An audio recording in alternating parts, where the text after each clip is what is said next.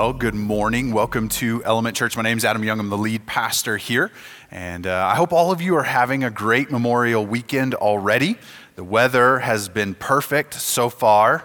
Fingers crossed that like 100-mile-an-hour winds don't start blowing again, but so far so good. So hopefully you're getting some time off work, some time to enjoy with family and friends. And so for those of you who are here today and still in town, we're so excited to see you.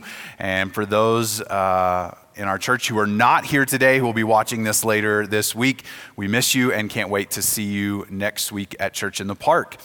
Well, we are almost done wrapping up our study through 2 Timothy in this series that we've titled Legacy, as Paul is writing what we believe to be his final letter to this young pastor named Timothy.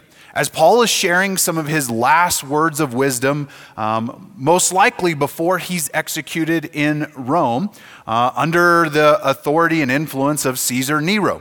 And so as Paul knows that his life is coming to an end, and we'll actually see some more of that in the final week of this series as we close it out, but Paul recognizes that his race has come to an end, that he's coming up to the finish line of his life, and he's passing on some final words of wisdom and instruction to this young pastor, Timothy, helping him know how to carry the torch and continue on this ministry. And so we're going to be in 2 Timothy chapter 4. And so this is the last chapter, and we're going to wrap it up, not today, but soon. And so we'll be in the first 5 verses. So if you want to follow along, these are going to be on the screen, but you can also scan this QR code, open up the Bible app.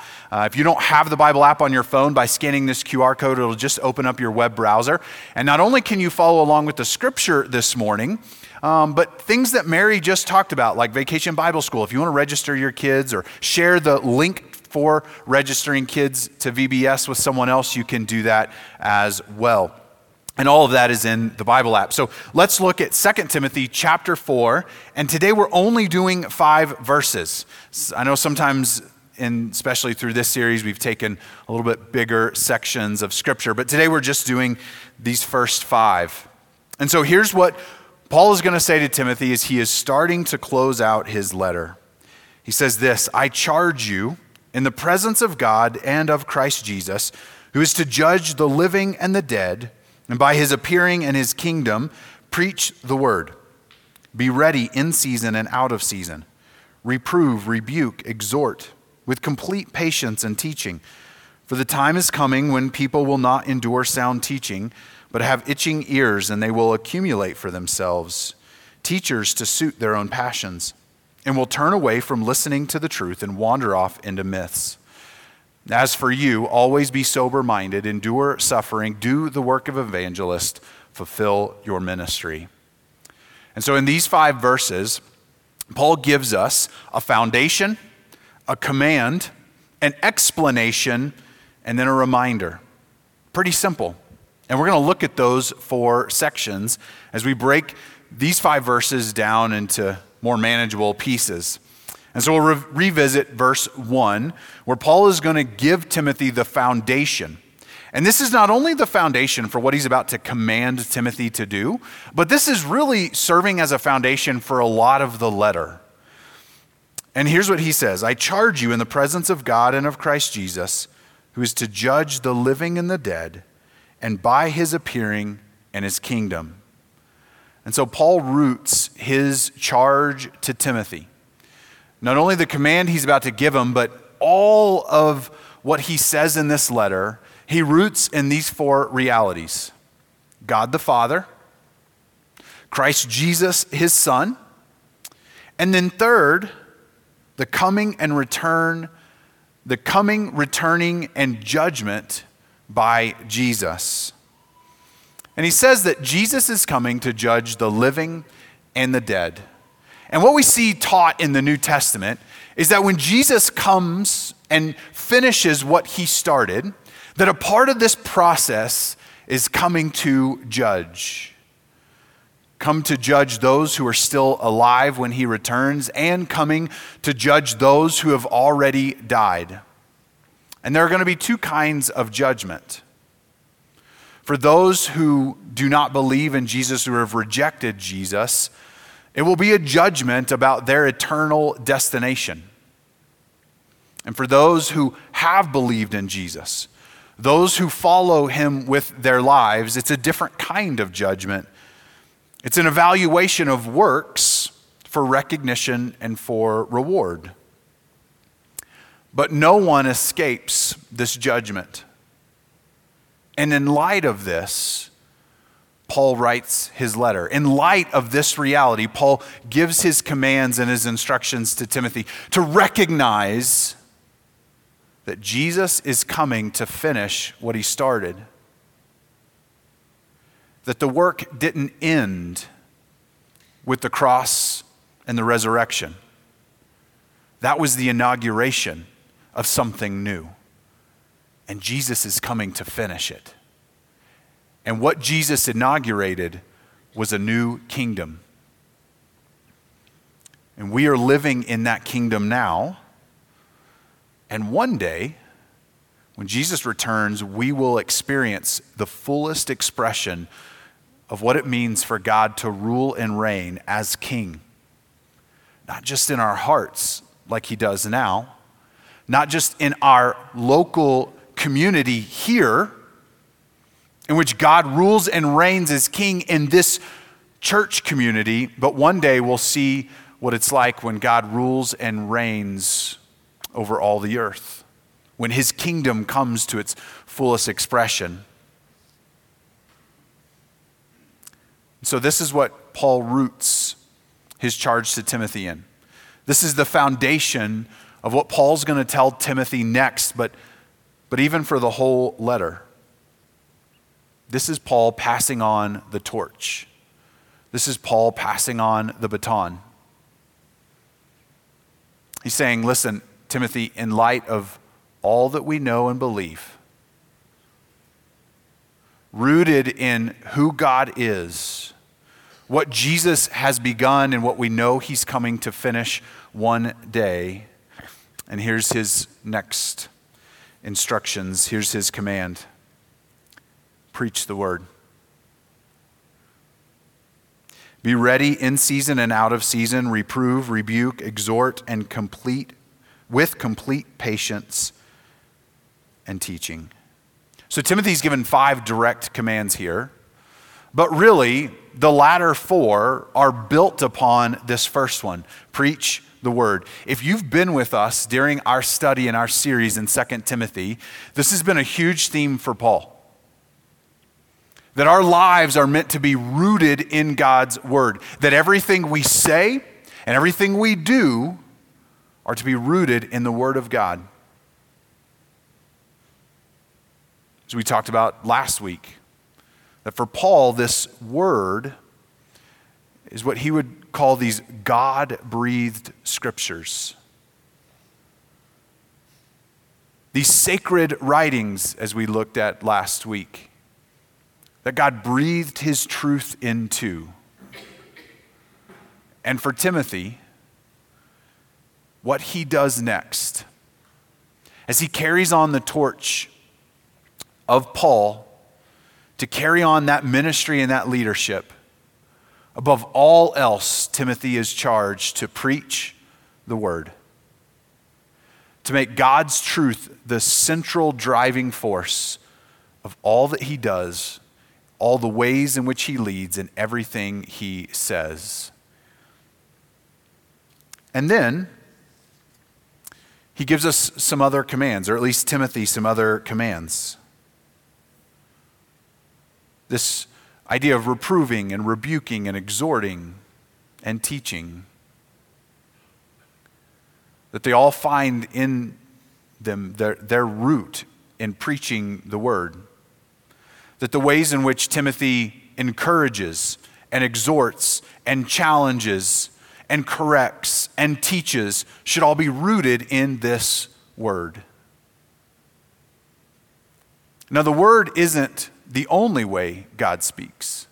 The Bible isn't the only way that God speaks, but the Bible is the standard by which we measure all other teachings and claims of the voice of God. because God can't contradict himself. God can't lie. And so anytime God speaks, it's going to be in alignment with his word. And so it stands as the foundation for all that we do, all that we believe, all that we teach and preach is his word. And then he tells Timothy to be ready in season and out of season. Now this phrase, it's actually kind of a play on words. In Greek, which is what this was originally written in, it's eukairos and akairos. Sort of a play on words that really means whenever it's convenient and whenever it's inconvenient. Timothy, be prepared to teach God's truth. Be prepared. Have your feet firmly planted on the foundation of God's word whenever it's convenient and whenever it's inconvenient. Be prepared and take advantage of every opportunity. This is both a call to be defensive and offensive. To be prepared. To have all your things in order so that whenever the opportunity comes, you can take advantage of it. And then he closes this command, calling Timothy to patience and teaching. This is the only way it'll ever happen. Change takes time. Transformation takes time. And so patience is necessary. But change also involves multiple aspects of a person. Transformation takes desire and motivation and opportunity. It takes affirmation and accountability, and not least of which, understanding, which is why teaching is a necessary part of it. As followers of Christ, we aren't called to a faith of ignorance. We're called to one of reason and logic and understanding. And so the only way that this is going to happen is for us to learn. And Paul recognizes that one of the big tasks Timothy has before him is to teach, is to help people understand, to have a firm grasp of what God's word is and what it says. And then we move on to the explanation. For the time is coming when people will not endure sound teaching, but having itching ears, they will accumulate for themselves teachers to suit their own passions and will turn away from listening to the truth and wander off into myths.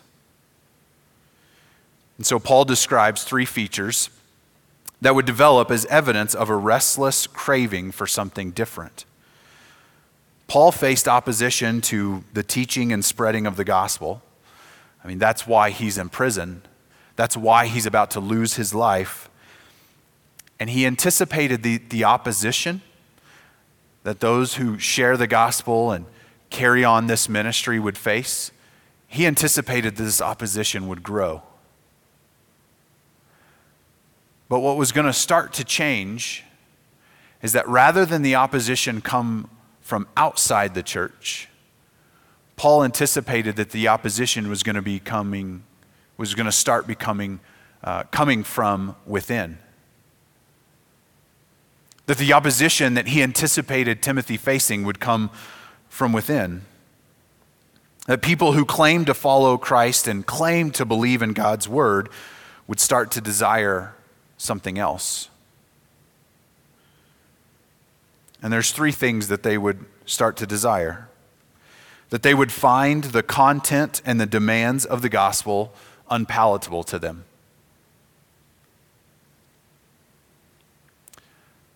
The gospel, the good news of Jesus, of who he is and what he has done, of the work that he inaugurated and the one that he's coming to finish. It is good news, but it's also a harsh truth. Because to claim Jesus as a Savior is to recognize and confess that we need to be saved, that we're lost, that we're broken, and that we're incapable of saving ourselves. Especially in the 21st century in the Western world, a world and a culture built upon individual freedom and rights and personal autonomy. The message of the gospel flies in the face of that. That actually we can't do it on our own. We're not good enough. We can't pull ourselves up by our own bootstraps spiritually. But it's not just what is implied in the gospel. It's also what's demanded in the gospel. That the gospel demands that we surrender our lives.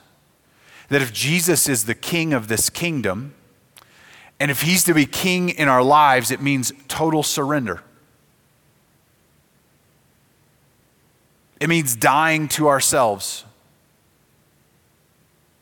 It means, like Jesus taught, to take up our cross and follow him. It means to forsake everything else, an allegiance to everything and everyone else for Jesus and Jesus alone. And that's a hard message. When you cheapen the gospel, and you make it just about an insurance policy. When you take the gospel and you turn it just into eternal insurance so that you can secure your future in eternity, it's not very offensive. But when you look at the gospel and you understand it for what it is, a call, not to just new life after you die, but a call to die now. A call to die to yourself. It's offensive. And sometimes people grow tired of hearing it or reject what it requires. Number two, Paul warns Timothy that people will begin packing the pulpits of their churches with preachers who would tell them only what they wanted to hear. Something that would make them feel good. Number three, that they would do it because they wanted only to satisfy the itching in their ears. People desire to be entertained and have their curiosities tickled. People, including you and me, we don't want to be told inconvenient truths and be forced to make a decision about what we'll do with it. It's much easier to find someone who would soothe our itch than someone who would satisfy our thirst. It would be really easy for us this morning to just talk about those people, right? And by those people, we just mean anyone who's not in here. They're the ones who do these kinds of things, but the reality is, this is a temptation to all of us, myself included. It's so much easier to find people, to find teachers, who will just confirm what we already believe or what we already want to be true. That's true spiritually, and it's also true in a lot of other areas. Isn't it a whole lot easier to just watch or read a news source that you know is already going to present the story in the light that matches up with your political convictions? Isn't it so much more comforting to hear someone tell you that you're right? That your way of seeing the world is the correct and only way to see the world? We're all tempted. And this is why we need God's word. This is why it's imperative that Paul tell Timothy and us that our lives must be rooted in God's word, not in our ideas. That everything we hear, everything we watch, everything we read should be compared to the litmus test of God's word, of what he has already said. And that includes every word that comes out of my mouth every Sunday. You shouldn't rely on me or anyone else on this stage to tell you what's true. Hopefully, we do a good job of explaining and teaching and clarifying, making it easier to understand and to wrestle with, helping you put the different pieces of the puzzle together. But at the end of the day, no teacher is going to be your ultimate source of truth, or shouldn't be. It's God's word. It's God's word. And we have to have it, because all of us are tempted to find people who will just say what we want them to say. That could be spiritually speaking, politically speaking. And what we need is something that we don't control. And that's God's word. We don't tell the Bible what to say. It says what we need to hear. And as we talked about last week, these God-breathed scriptures, they're living and they're active, as the writer of Hebrews said, so that when we read the Bible, it's really reading us. That it exposes those places in our hearts that have gone astray that we didn't even know about. Because all of us are tempted at times to find the message that satisfies that itch, that tells us we're right. And what we need is truth. And then here's how Paul will close out this part of his letter with a reminder. He says, "As for you, always be sober-minded, endure suffering, do the work of an evangelist, fulfill your ministry."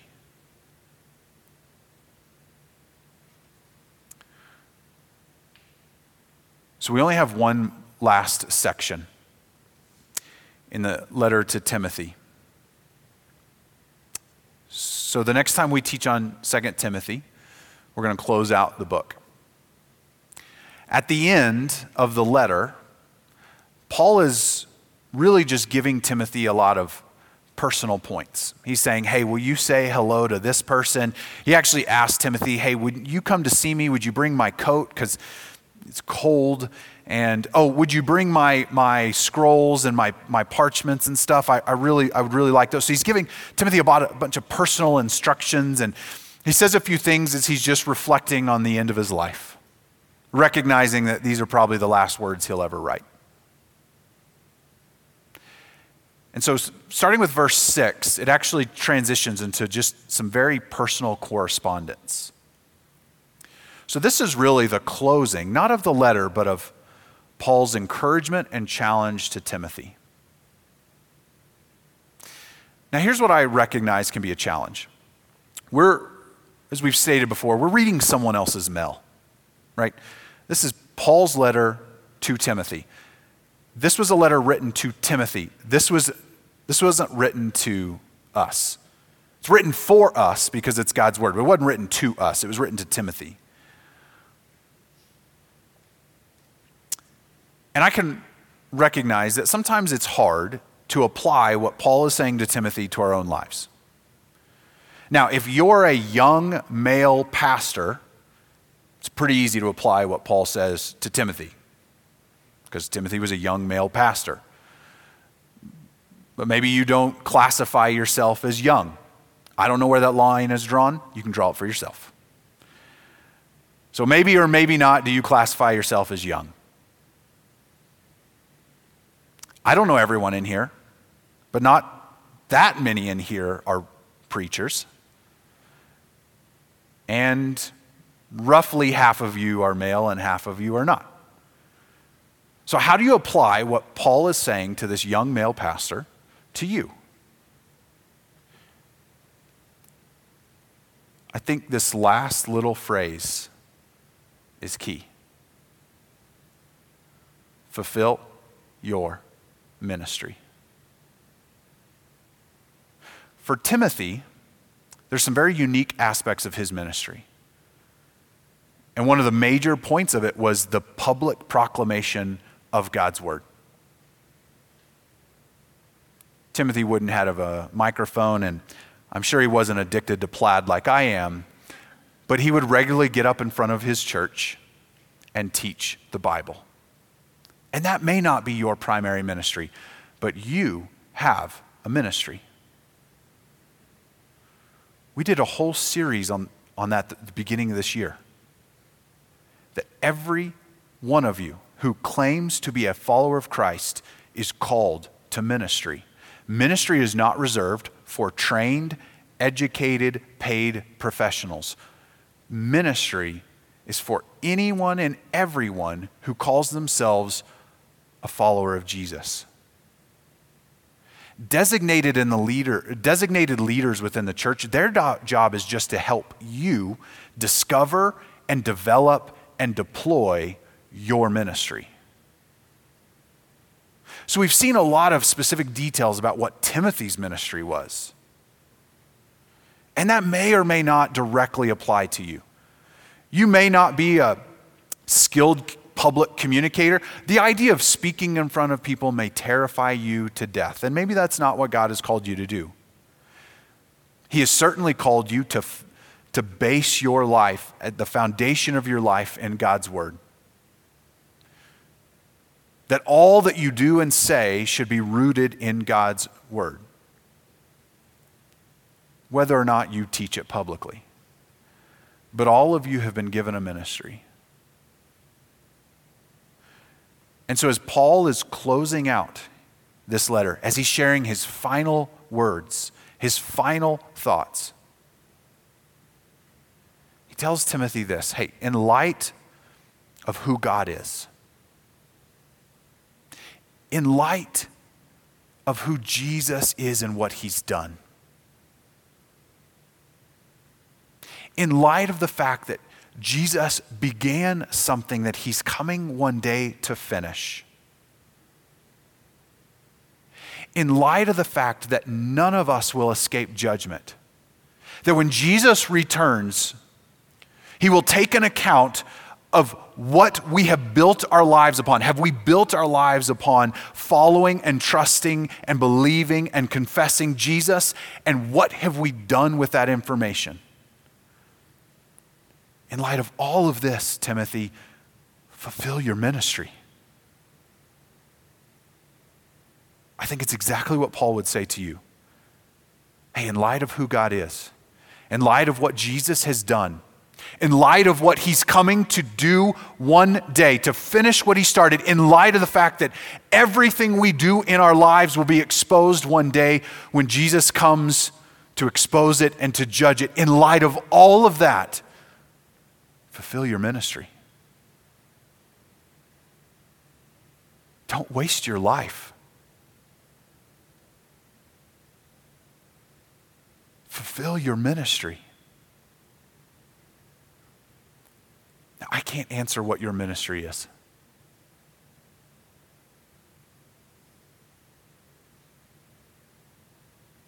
But God has given all of you gifts. We usually call them spiritual gifts. But for those who follow Jesus, the Holy Spirit comes to live inside of you and empower you to be and do all that God created you to be and to do. Don't waste your life. Fulfill your ministry. Do what you were put on this earth to do.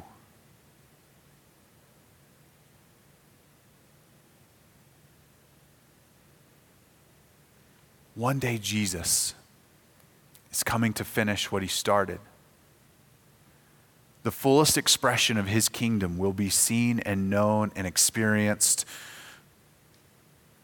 But in the meantime, he has given us the task of building that kingdom. Don't waste your life. Fulfill your ministry. Let's pray.